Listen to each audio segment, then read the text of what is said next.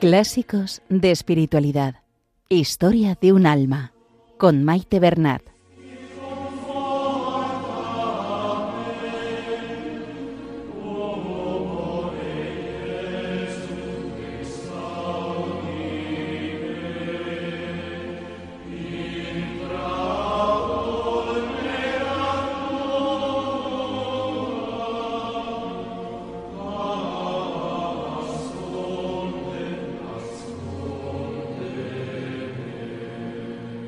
Un saludo a todos los oyentes de Radio María y bienvenidos al programa Clásicos de Espiritualidad.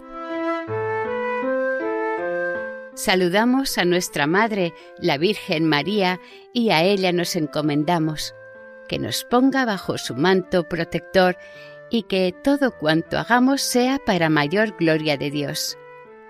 Que interceda por nosotros y por el mundo entero.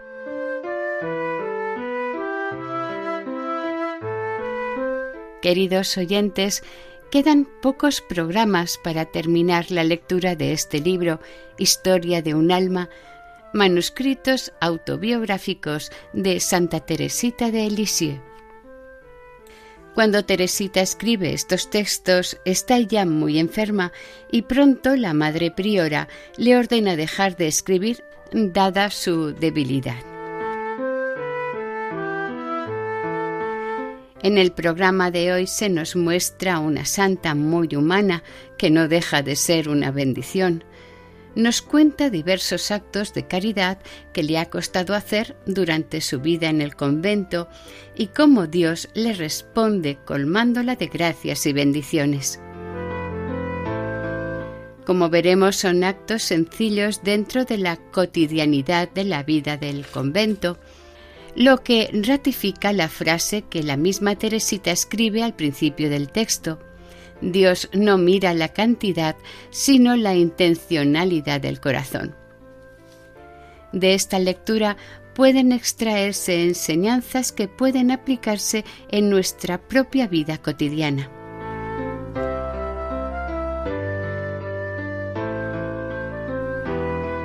Finalmente, comenzaremos a leer el apartado de los misioneros que lo terminaremos en el próximo programa. En las pausas musicales escucharemos fragmentos de cantos inspirados en poemas que escribió Santa Teresita, interpretados por las hermanas carmelitas descalzas de Mar de Plata, Argentina.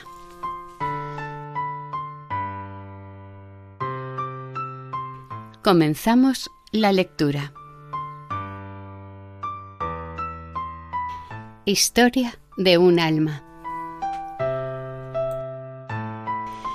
Continuación del capítulo 11. 5. Sor San Pedro.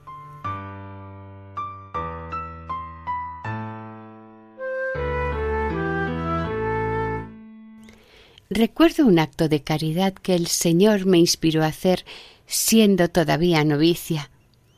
No fue nada importante, pero nuestro Padre, que ve en lo escondido y que mira más a la intención que a la importancia de la obra, ya me lo ha pagado sin esperar a la otra vida. Era en la época en que Sor San Pedro iba todavía al coro y al refectorio. En la oración de la tarde se ponía delante de mí. Diez minutos antes de las seis, una hermana tenía que encargarse de llevarla al refectorio, pues las enfermeras tenían en aquel entonces demasiadas enfermas para venir a buscarla a ella.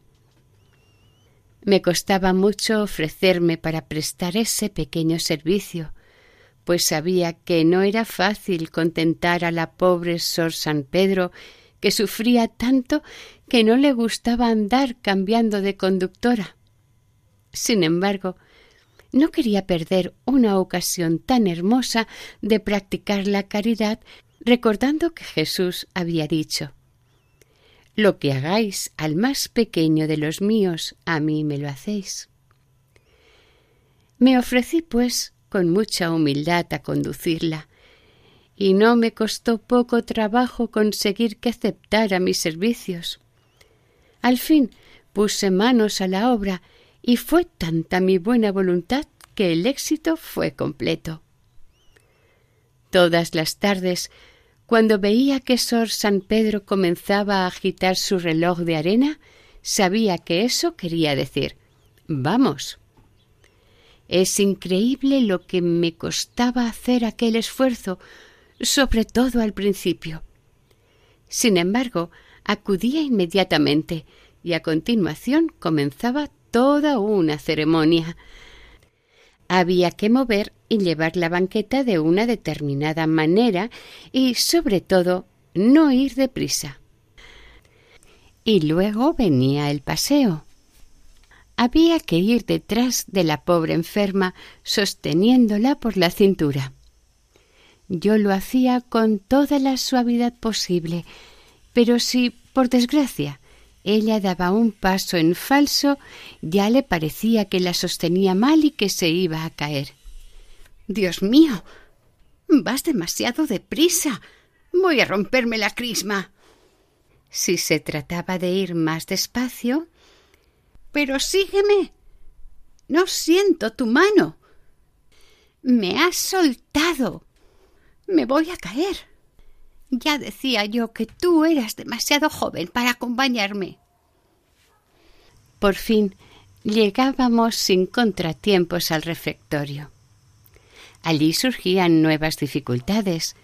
Había que sentar a Sor San Pedro y actuar hábilmente para no lastimarla. Luego había que recogerle las mangas, también de una determinada manera, y entonces ya quedaba libre para marcharme. Con sus pobres manos deformadas, echaba el pan en la escudilla como mejor podía. No tardé en darme cuenta de ello, y ya ninguna tarde me iba sin haberle prestado ese pequeño servicio. Como ella no me lo había pedido, esa atención la conmovió mucho, y gracias a esa atención que yo no había buscado intencionalmente, me gané por completo sus simpatías y sobre todo lo supe más tarde porque después de cortarle el pan le dirigía antes de marcharme mi más hermosa sonrisa. Madre querida, quizás le extrañe que le haya escrito este pequeño acto de caridad que tuvo lugar hace tanto tiempo, si lo he hecho es porque, gracias a él, tengo que cantar las misericordias del Señor. Dios ha querido que conserve este recuerdo como un perfume que me mueve a practicar la caridad. A veces recuerdo ciertos detalles que son para mi alma como una brisa de primavera. He aquí uno que viene a la memoria. Una tarde de invierno estaba yo como de costumbre, cumpliendo con mi tarea. Hacía frío y era de noche. De pronto oí a lo lejos el sonido armonioso de un instrumento musical. Entonces me imaginé un salón muy iluminado, todo resplandeciente de ricos dorados, unas jóvenes elegantemente vestidas se hacían unas a otras toda suerte de cumplidos y cortesías mundanas. Luego mi mirada se posó sobre la pobre enferma a la que estaba sosteniendo. En vez de una melodía, escuchaba de tanto en tanto sus gemidos lastimeros. En vez de ricos dorados, Veía los ladrillos de nuestro austero claustro apenas alumbrado por una lucecita. No puedo expresar lo que pasó en mi alma. Lo que sí que sé es que el Señor la iluminó con los rayos de la verdad que excedían de tal forma el brillo tenebroso de las fiestas de la tierra que no podía creer en mi felicidad. No, no cambiaría los diez minutos que me llevó realizar mi humilde servicio de caridad por gozar mil años de fiestas mundanas. en busca de la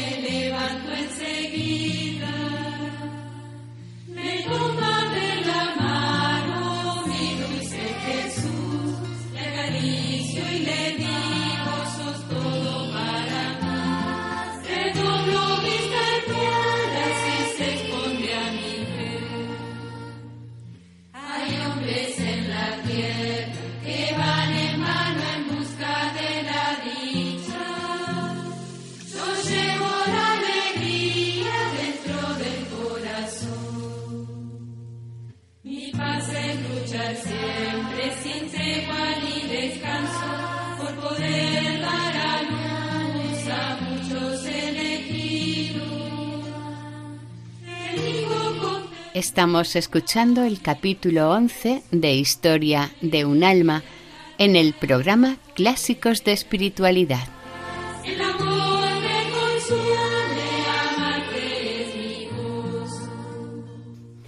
Si ya en el sufrimiento y en medio de la lucha es posible gozar un instante de una dicha que excede a todas las alegrías de la tierra, solo con pensar que Dios nos ha sacado del mundo, ¿qué será en el cielo cuando, abismadas en un júbilo y en un descanso eternos, veamos la gracia incomparable que el Señor nos ha concedido al elegirnos para habitar en su casa, verdadero pórtico del cielo?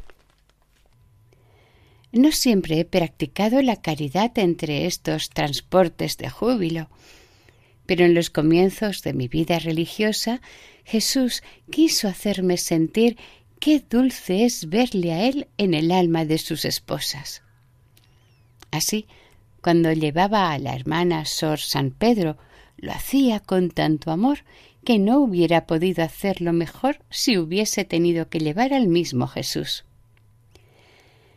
No, la práctica de la caridad no siempre ha sido tan dulce como acabo, madre, de decirle. Para demostrárselo, voy a contarle algunos pequeños combates que seguramente la harán sonreír. Durante mucho tiempo, en la oración de la tarde, yo me colocaba delante de una hermana que tenía una curiosa manía, y pienso que también muchas luces interiores, pues rara vez se servía de algún libro. Verá cómo me di cuenta. En cuanto llegaba esa hermana, se ponía a hacer un extraño ruido parecido al que se haría frotando dos conchas una contra otra. Solo yo lo notaba, pues tengo el oído extremadamente fino, demasiado a veces. Imposible, madre, decirle cómo me molestaba aquel ruidito. Sentía unas ganas enormes de volver la cabeza y mirar a la culpable, que seguramente no se daba cuenta de su manía. Era la única forma de hacérselo ver. Pero en el fondo del corazón sentía que era mejor sufrir aquello por amor de Dios y no hacer sufrir a la hermana así que seguía quieta y trataba de unirme a Dios y de olvidar el ruidito. Todo inútil. Me sentía bañada de sudor y me veía forzada a hacer sencillamente una oración de sufrimiento. Pero a la vez que sufría, buscaba la manera de hacerlo sin irritarme, sino con alegría y paz, al menos allá en lo íntimo del alma, Trataba de amar aquel ruidito tan desagradable. En vez de procurar no oírlo, lo cual era imposible, centraba toda mi atención en escucharlo bien, como si se tratara de un concierto maravilloso, y pasaba toda la oración, que no era precisamente de quietud, ofreciendo aquel concierto a Jesús. En otra ocasión, en la lavandería, tenía enfrente de mí a una hermana que cada vez que golpeaba los pañuelos en la tabla de lavar me salpicaba la cara de agua sucia. Mi primer impulso fue echarme hacia atrás y secarme la cara con el fin de hacer ver a la hermana que me estaba asperjando que me haría un gran favor si ponía más cuidado. Pero enseguida pensé que sería bien tonta si rechazaba unos tesoros que me ofrecían con tanta generosidad y me guardé bien de manifestar mi lucha interior. Me esforcé todo lo que pude por desear recibir mucha agua sucia, de manera que acabé por sacarle un verdadero gusto a aquel nuevo tipo de aspersión e hice el propósito de volver otra vez a aquel venturoso sitio en el que tantos tesoros se recibían. Madre querida, ya ve que yo soy un alma muy pequeña, que no puede ofrecer a Dios más que cosas muy pequeñas. Con todo, muchas veces me ocurre que dejo escapar algunos de esos pequeños sacrificios que dan al alma tanta paz. Pero no me desanimo por eso, me resigno a tener un poco menos de paz y procuro poner más cuidado la próxima vez. El Señor es tan bueno conmigo que no puedo tenerle miedo. Siempre me ha dado lo que deseaba, o mejor dicho, me ha hecho desear lo que quería darme. Así, poco tiempo antes de que comenzase mi prueba contra la fe, yo pensaba en mi interior. Realmente no tengo grandes pruebas exteriores y para tenerlas interiores Dios tendría que cambiar mi camino. No creo que lo haga.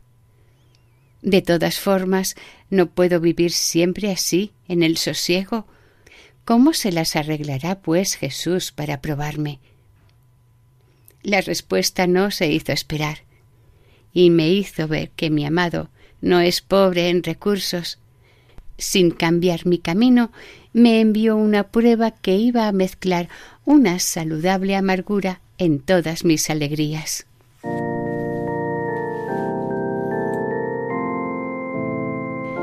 Estamos escuchando el capítulo 11 de Historia de un alma en el programa Clásicos de Espiritualidad.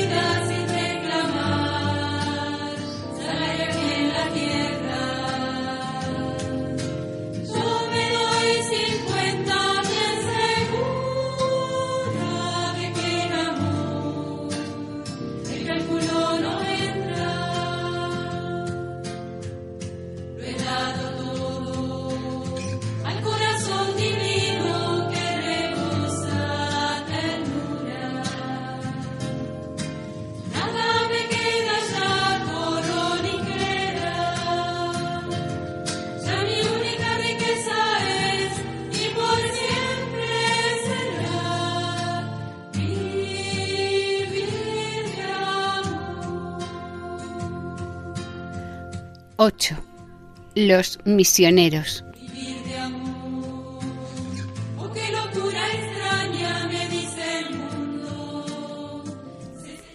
Pero Jesús no se limita a hacérmelo presentir y desear cuando quiere probarme.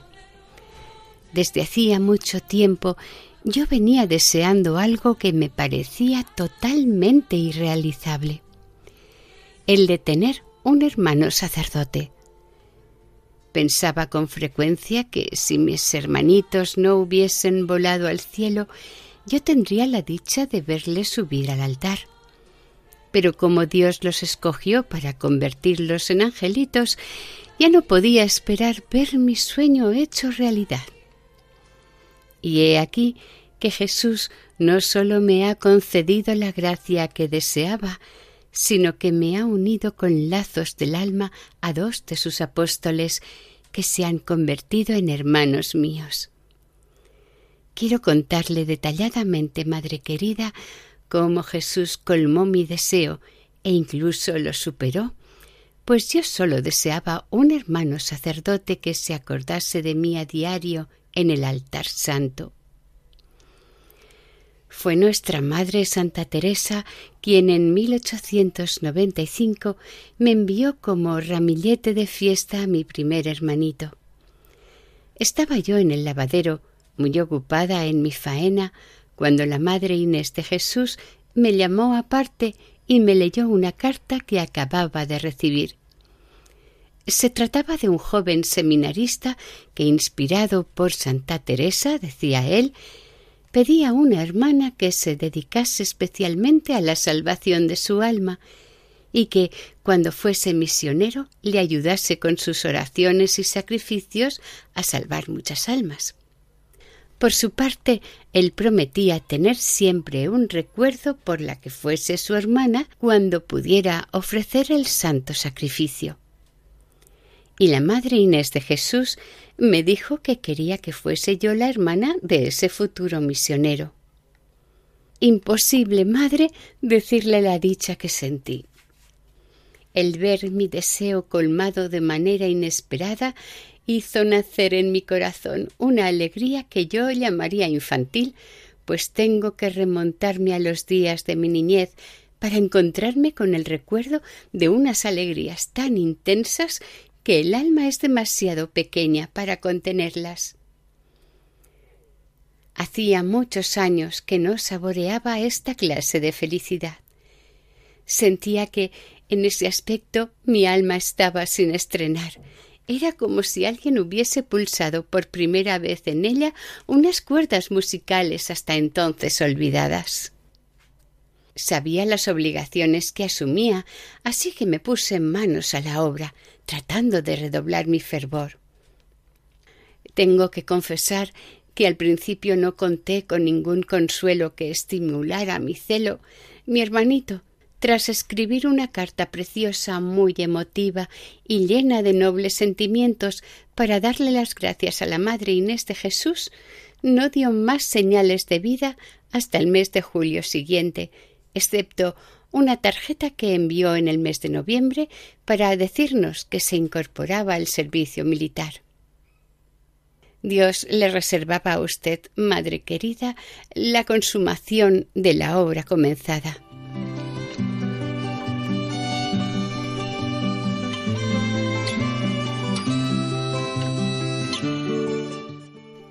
Y hasta aquí el programa de hoy. Continuaremos la semana que viene, si Dios quiere, con el capítulo 11.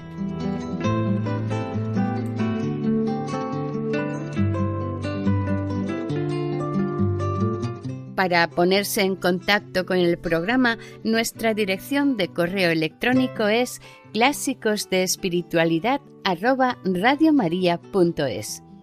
Pueden volver a escuchar el programa e incluso descargarlo en la sección de podcast de la página web de Radio María. Si desean adquirir el programa, pueden llamar al 91 8 22 80 10. Que el Señor y la Virgen les bendigan.